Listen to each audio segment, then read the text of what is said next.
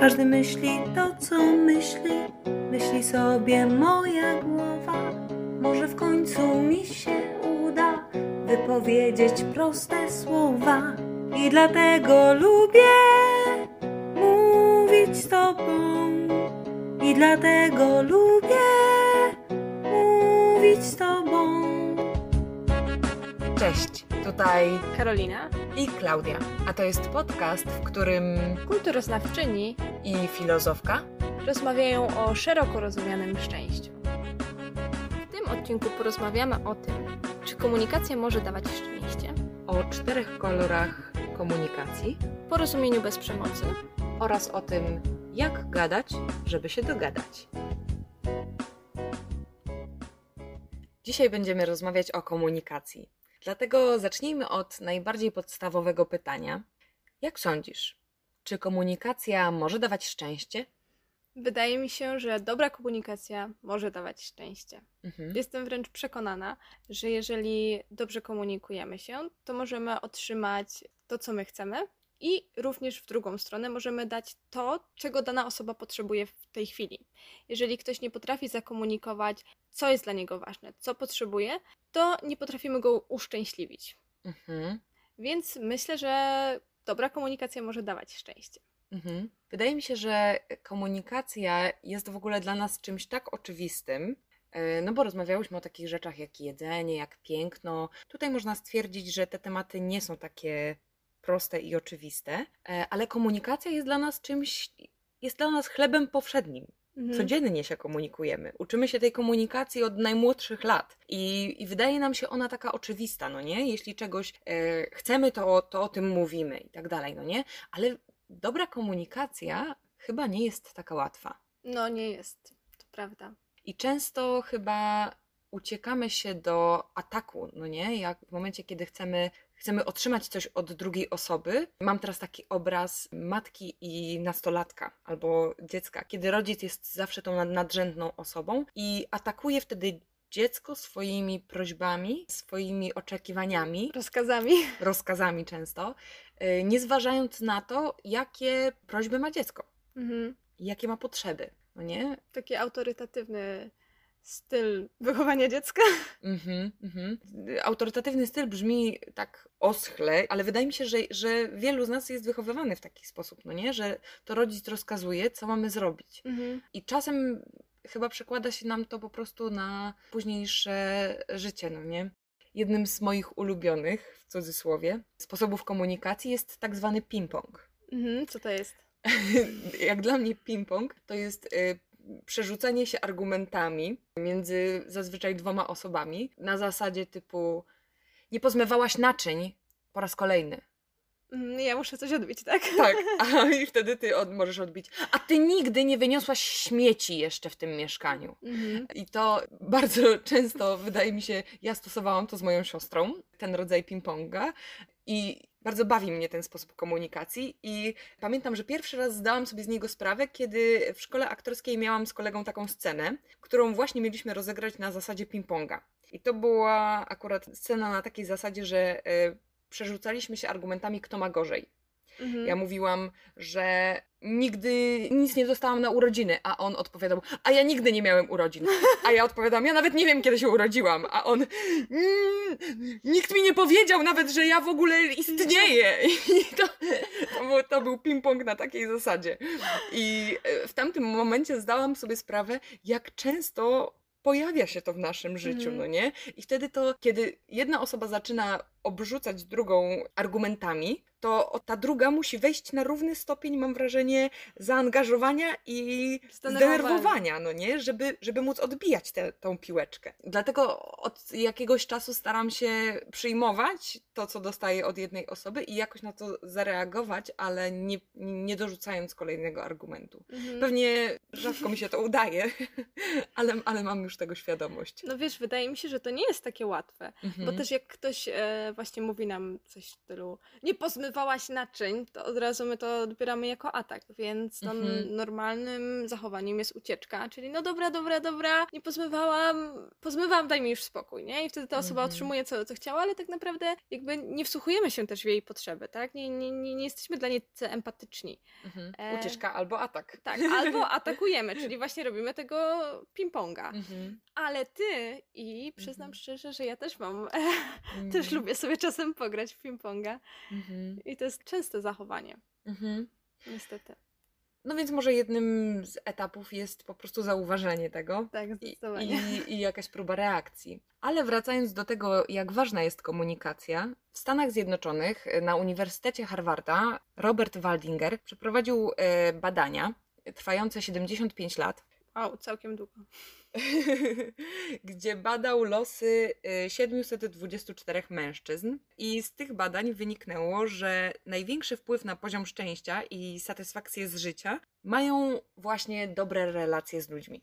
Mhm. No a jedną z rzeczy, która buduje dobre relacje, jest właśnie ta podstawowa komunikacja. Mhm. Dlatego ten temat wydaje mi się taki niebywale ważny. Wiesz, ja też mam e, badania, które potwierdzają tą tezę, że jednak e, dobra komunikacja może dawać szczęście. E, to nie są badania takie, jak ty tu przywołałaś, na ogromnej liczbie osób i przez bardzo długi czas. W Polsce dr Maria Jankowska przeprowadziła badania na 89 osobach. Wśród tych osób były małżeństwa i zauważyła, że jakość w związkach małżeńskich jest wyższa, jeżeli małżonek postrzega siebie i swojego współmałżonka jako zaangażowanego w komunikację, Mhm. a jeżeli małżonek deprecjonuje e, rolę komunikacji, wtedy ta jakość życia, pożycia małżeńskiego jest znacznie niższa. Mhm. Wiadomo, że to nie są takie badania y, na bardzo dużej mm, grupie osób, ale jednak pokazują, jak ta komunikacja jest w życiu ważna. Mhm. I jak ważne jest dla nas zaangażowanie drugiej osoby w komunikację. Bo wydaje mi się, że też ym, komunikacja to nie jest tylko mówienie. Mhm. W dużej mierze to jest słuchanie. Gdzieś słyszałam, nie wiem czy nie u Dela Carnegie'ego, że osoba, która potrafi się dobrze komunikować, to jest osoba, która potrafi słuchać. Mhm. I my często, ja- jak spotykamy się z kimś, to mamy coś do powiedzenia i tak chcemy, chcemy mówić, no nie? Chcemy, chcemy o czymś porozmawiać, e, czyli chcemy coś powiedzieć, ale zapominamy o tym, że druga osoba chce, chce być wysłuchana, no nie? I, I my też chcemy być wysłuchani, więc wydaje mi się, że jeśli ja znajdę przestrzeń na to, żeby wysłuchać ciebie, to ty odbijesz tą piłeczkę i znajdziesz przestrzeń na to, żeby wysłuchać mnie. Mhm. Czasem wydaje mi się, że nawet możemy się na to umówić, nie? Żeby powiedzieć, chcę ci coś powiedzieć, w domyśle posłuchaj mnie, skup się na mnie, no nie? A potem porozmawiamy o, o tobie.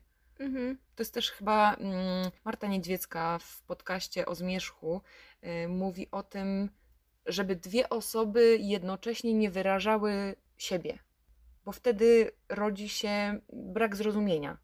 Gdybym, gdybyś ty mówiła y, o, o sobie, Mhm. o swoich problemach i w tym samym czasie ja bym mówiła o swoich, to mogłoby się stworzyć, y, moja mama często o czymś takim wspomina, że tworzy się coś takiego y, czasem między nią a koleżankami, że ona mówi, wiesz co, no po prostu mam problem, bo nie wiem jak powiedzieć Klaudii o tym, że, że niekoniecznie dobrze postępuje. A wtedy koleżanka mówi: Miałam dokładnie taką samą sytuację. Słuchaj, moja córka. I, I wtedy to są takie koleżanki typu: Ja też tak miałam, ale dokładnie taką samą sytuację miałam, no nie? Mhm. No to trochę takie odbijanie właśnie piłeczki. Mhm. Ale widzisz, wydaje mi się, że to też nie jest tak, że te osoby zawsze mają złą intencję. Mhm. E, dlatego, bo te osoby pewnie chcą pokazać twojej mamie, że ją rozumieją, nie? Mhm. Ale też my nie zawsze chcemy być zrozumiani. Po prostu czasami chcemy być wysłuchani, nie? Mhm. I jakby twoja mama widać w tej komunikacji nie dostaje szansy, żeby zostać wysłuchaną. Mhm. Tylko po prostu, tak, ja cię rozumiem. Tak, no nie musisz już nic mówić. Po prostu już nic nie mów, ja już wszystko wiem. Mhm, mhm. Tak, tak. I też y, w modelu, o którym myślę będziemy jeszcze dzisiaj troszkę mówić, komunikacji bez przemocy, czyli po angielsku non-violent communication, jest taki podział na cztery strefy.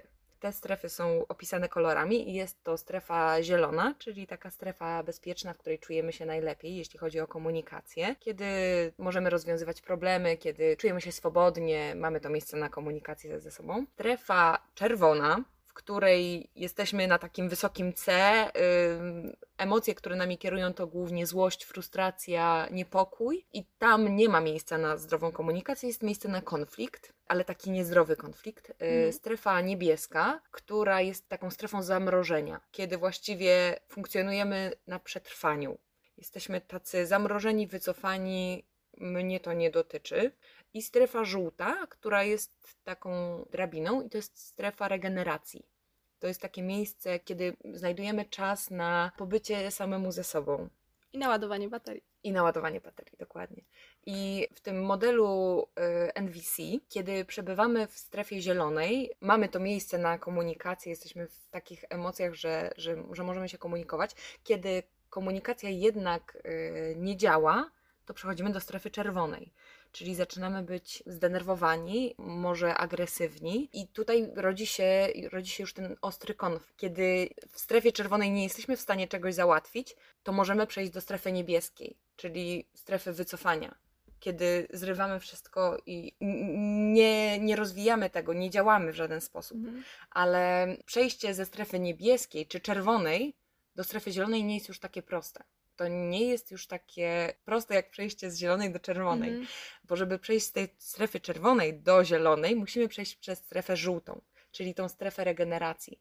Kiedy jesteśmy zdenerwowane i obie obrzucamy się argumentami i y, kłócimy, wyrzucamy wszystko, e, to żeby przejść do strefy zielonej, potrzebujemy takiego czasu na regenerację i na pobycie samemu ze sobą. To znaczy, może to być spacer, może to być bieganie, może to być rozmowa z kimś, kto nie jest zaangażowany w sytuację, albo nawet posłuchać chwilę dobrej muzyki, żeby uspokoić te emocje, żeby chwilę zastanowić się. I znów być w zielonej. Tak. Ale wiesz, jakie mam przemyślenie odnośnie tej strefy zielonej? Mhm. Przynajmniej ja tak mam, że często jak jestem w tej strefie zielonej i to jest dobry czas, żeby się komunikować, to Mhm. nie do końca chcę poruszać takie niewygodne tematy, bo mi jest w Mhm. tej strefie dobrze Mhm. i nie chciałabym czasem przejść do tej czerwonej e, i się zdenerwować, a jeżeli będę poruszać jakieś newralgiczne tematy, no to ta komunikacja może nie iść po mojej myśli, Mhm. ale to z kolei powoduje u mnie negatywne emocje i negatywne skutki, bo później te moje problemy gdzieś się piętrzą Mhm. i ja już jestem w czerwonej i wtedy możemy rozmawiać, nie? Mhm, mhm. No właśnie, y, y, fajnie, że to powiedziałaś, bo y, rzeczywiście w tej zielonej strefie może nie chcieć nam się poruszać trudnych tematów, ale no, masz jakąś potrzebę.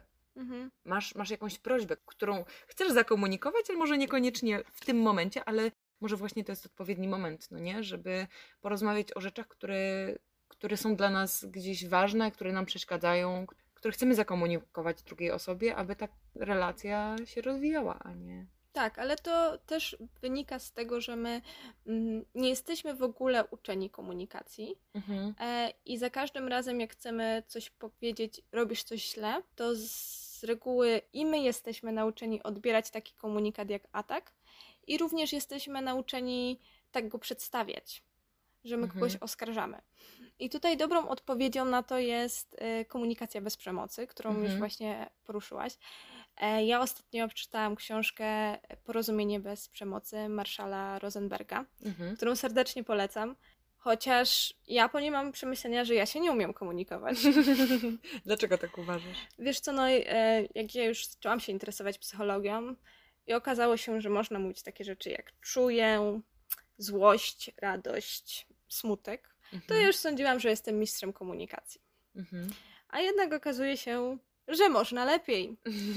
I to dużo lepiej. Bardzo ciężko jest w zasadzie streścić całą tą książkę, więc wszystkich bardzo serdecznie w ogóle zachęcam do zaznajomienia się bliżej z koncepcją porozumienia bez przemocy i w Mhm. zasadzie no też sięgnięcia do tej książki. Okej, a co było dla Ciebie najważniejsze mm, z tego porozumienia bez przemocy?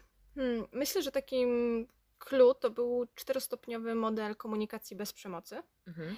Marshall Rosenberg podzielił komunikat na cztery stopnie. Mhm. Pierwszym... Cztery etapy. Cztery etapy, tak. Jak tworzymy komunikat, to on musi na przykład prośbę, coś chcemy uzyskać, e, nie wiem, chcecie coś powiedzieć, to powinno Mhm. się to składać z czterech takich kroków, możemy nazwać. Mhm. Mm, Pierwszy z nich jest to spostrzeżenie, Mhm. e, czyli coś, co na przykład u nas się bardzo często zdarza.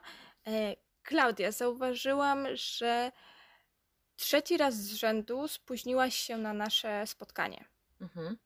I to jest spostrzeżenie. To spostrzeżenie też musi być takie dość specyficzne, czyli nie mogę powiedzieć, że Klaudia, kolejny raz się spóźniłaś. Mhm. Klaudia, cały czas się spóźniasz. To są złe komunikaty. One są bardzo oceniające. Mhm. Ale jeżeli mówimy coś bazując na tym spostrzeżeniu, czyli zauważyłam, że ty trzeci raz z rzędu się, się spóźniłaś. I to Mhm. powinno też być obiektywną prawdą. Mhm. Czyli używaniu w ogóle tych słów typu zauważyłam, widzę, zaobserwowałam, tak? Użycie tych słów konkretnych. Tak, tak. Bo też, ym, tak, i to też odnosi się do tego odbijania piłeczki. Bo popatrz, y, gdy ja powiem, zauważyłam, że położyłaś tutaj, nie wiem, klucze, to ty nie możesz mi powiedzieć, nie zauważyłaś. Nie możesz mi zaprzeczyć. Jeśli to jest obiektywna prawda. Tak, tak. Mhm. Kolejnym krokiem Mhm. jest opisanie swoich uczuć. Mhm. Czyli co ja czuję względem tego, co zauważyłam na przykład. Mhm. I ten e, etap uczucia w ogóle w całej komunikacji e, bez przemocy był dla mnie wielkim odkryciem. Mhm. E, dlatego, bo zauważyłam, że bardzo mało uczuć potrafię nazwać. Mhm. Mhm. E, Specjalnie z tej książki wydrukowałam aż sobie opisane uczucia, określenia na uczucia, e, Mhm. bym miała ściągawkę. Mhm. Bo stwierdziłam, że ja mówię tylko jestem smutna i zła, szczęśliwa i radosna, nie? Mhm, Jakby ba, ba, bardzo mhm. mały e, zasób słów tutaj mam. Mhm. E, Ja też czuję, że, że to jest rzeczywiście problem, że, że używamy, jak określamy Bardzo dużo emocji y, za pomocą jednych jed- słów, nie? Tak, tak, dokładnie. Mhm. No i to było dla mnie takim dużym odkryciem, no bo to też jest ważne, żeby starać się mówić bardzo trafnie, nie? S- Mhm. Te, te spostrzeżenia powinny być takie specyficzne. Mhm. a my często tak e, strasznie uogólniamy. I kolejnym moim spostrzeżeniem a propos uczuć, e, znaczy spostrzeżeniem, w zasadzie nauką, którą wyniosłam z tej książki, to to było, że tylko ja mogę być odpowiedzialna za to, jak ja, jakie ja mam uczucia. To Mhm. znaczy, że nikt nie może sprawić, że ja się gniewam, że jestem zła, smutna, Mhm. że Mhm. tylko jej, ja mogę być odpowiedzialna za swoje uczucia. Czyli też zgodnie z porozumieniem bez przemocy nie powinniśmy mówić sprawiłaś, że jestem smutna. Mhm. No bo ty tego nie możesz zrobić. Mhm, mhm. Chociaż często chyba tak oceniamy, tak, tak, tak, tak to odbieramy, no nie? Że to ty się spóźniłaś i ja przez to, przez ciebie jestem smutna. Albo zła, nie? No, ale okej, czyli jak powinna brzmieć ta druga część w komunikacie? Mhm. E, czyli tak, no pierwsze to już spostrzegłam, że y, zauważyłam, że ty się spóźniasz i ja względem tego mam jakieś uczucia, na przykład i czuję się zniechęcona do nagrywania naszego podcastu. Mhm. Na przykład kolejnym krokiem są potrzeby, czyli wyrażenie tego, co my potrzebujemy. Czyli na przykład odnoszę się do tych uczuć. Jak powiedziałam, że czuję się zniechęcona do nagrywania naszego podcastu, Mhm. bo potrzebuję wiedzieć, że to jest dla ciebie ważne. Mhm. I ostatnim już elementem jest prośba. Czy Mhm. mogłabyś się już więcej nie spóźniać? Mhm. Mhm. Czyli cały komunikat brzmiałby brzmiałby Klaudia, zauważyłam, że spóźniłaś się trzeci raz z rzędu. E, Czuję się zniechęcona do nagrywania naszego podcastu, bo chciałabym wiedzieć, że on jest dla ciebie ważny. Czy mogłabyś nie spóźniać się? Mhm, mhm. Taki komunikat zupełnie inaczej działa na mnie. I ja Mhm. nie czuję się, bo mogłabyś równie dobrze powiedzieć, denerwuje Mhm. mnie twoje spóźnianie się. I wtedy chyba więcej negatywnych emocji, więcej złości by się we mnie obudziło. A tutaj cały komunikat jest zakończony prośbą, więc tak naprawdę ja odpowiedziałabym ci, ten podcast jest dla mnie ważny. Nie chcę, Mhm. żebyś czuła, że, że to jest dla mnie mało ważne Mhm. moje spóźnianie wynika z tego, że za dużo czasu zajmuje mi dojazd rowerem. Mhm. Postaram się wychodzić wcześniej. Myślałam, że powiesz, mogłabyś mieszkać bliżej. Nie, przyznam, że droga do ciebie rowerem jest bardzo przyjemna, dlatego co róż znajduję sobie jakieś inne trasy, żeby A. do ciebie dojechać, więc poznaję też jakieś nowe y, zakamarki. Dlatego nie chcę rezygnować z tej jazdy rowerem, będę po prostu wychodzić troszkę Mhm. wcześniej. Tak, ale wracając jeszcze do tej komunikacji bez przemocy, to tutaj widzisz, e, też mogłabyś się odnieść do tego mojego uczucia, no nie? Że nie chcesz, żebym ja się czuła zniechęcona do nagrywania naszego podca- Mhm. podcastu, Mhm. przez to, że ty się na przykład spóźniasz. Mhm, mhm. Tak, to taki komunikat dużo mówi o tobie i, i jest bardzo konkretny. Mhm. Bardzo konkretnie określiłaś to, jak się czujesz. I wydaje mi się, że w języku polskim też mamy bardzo dużo takich ładnych słów i ładnych emocji, o których chyba y, ja nawet nie wiem, dlatego skseruję sobie od ciebie tą, te notatki. Mam dwie, dwie strony. Spoko, mamy tyle papieru. Wiesz, wydaje mi się, że ta komunikacja bez przemocy jest bardzo trudna. Tak, bo, bo cały ten komunikat brzmi tak dość no, nienaturalnie. Nie, Mhm. nie jesteśmy przyzwyczajeni do y, opowiadania o swoich emocjach, o swoich odczuciach w taki sposób. No nie? Tak, tak. Wydaje mi się, że to wymaga od nas też dużej odwagi i takiego spokoju, no nie? Rany, nie wyobrażam sobie, że w momencie, kiedy targaje, targa mną złość, frustracja, ja będę w stanie stworzyć taki komunikat. Mhm, to prawda. No tym bardziej, że wiesz, że teraz robiłyśmy to w ramach ćwiczenia, mając kartkę z Mhm. ściągą i, i tak y, tu się zastanawiałyśmy, tu tak, a czy nie lepiej użyć tego słowa? Zajęło to dużo czasu, zanim stworzyłyśmy ten komunikat. Mhm. Ale w tym przypadku wydaje mi się, że trening czyni mistrza. Mhm. I choćbyśmy czasem nawet nie potrafili do końca sformułować takiego stwierdzenia, to sama próba i rozmawiania o, o tym, co widzimy, jaką mamy, jak, co czujemy, jaką mamy potrzebę i prośbę, Mhm. już, już sprawia, że ta komunikacja wchodzi na inny poziom. Mhm, to prawda. Wiesz, jak e, ja przeczytałam tą książkę, to też próbowałam komunikować się w ten sposób. No i tak, dokładnie z tą ściągawką zaczęłam mówić do mojego chłopaka. E, nie pamiętam teraz, co, co to było dokładnie, ale on mi powiedział: Karolina, przestań, ty brzmisz po prostu tak sztucznie. Mhm. Nie, nie, nie mogę tego słuchać, nie? Mhm, mhm. E, I wtedy mu powiedziałam tak, że kochanie, wiesz, ja się dopiero tego uczę, bardzo cię proszę, da, daj mi czas się tego nauczyć, nie? Że, Mhm. że, żeby mi się to udało, bo też mi się wydaje, że w momencie, gdy będziemy to robić właśnie tak jak mówisz, częściej, to też to będzie dla nas taka norma. Mhm. Teraz ta komunikacja pewnie jest dlatego taka trudna dla nas, dlatego że zupełnie inaczej się komunikujemy, jak mówiłyśmy już na Mhm. początku. Że wszystko jest takie bardzo agresywne, czerwone. Mhm. Tak. I, I komunikujemy swoje prośby w taki agresywny sposób, no nie? Kiedy może powinniśmy myśleć o tym, jak rozmawiać z korzyścią dla nas obu.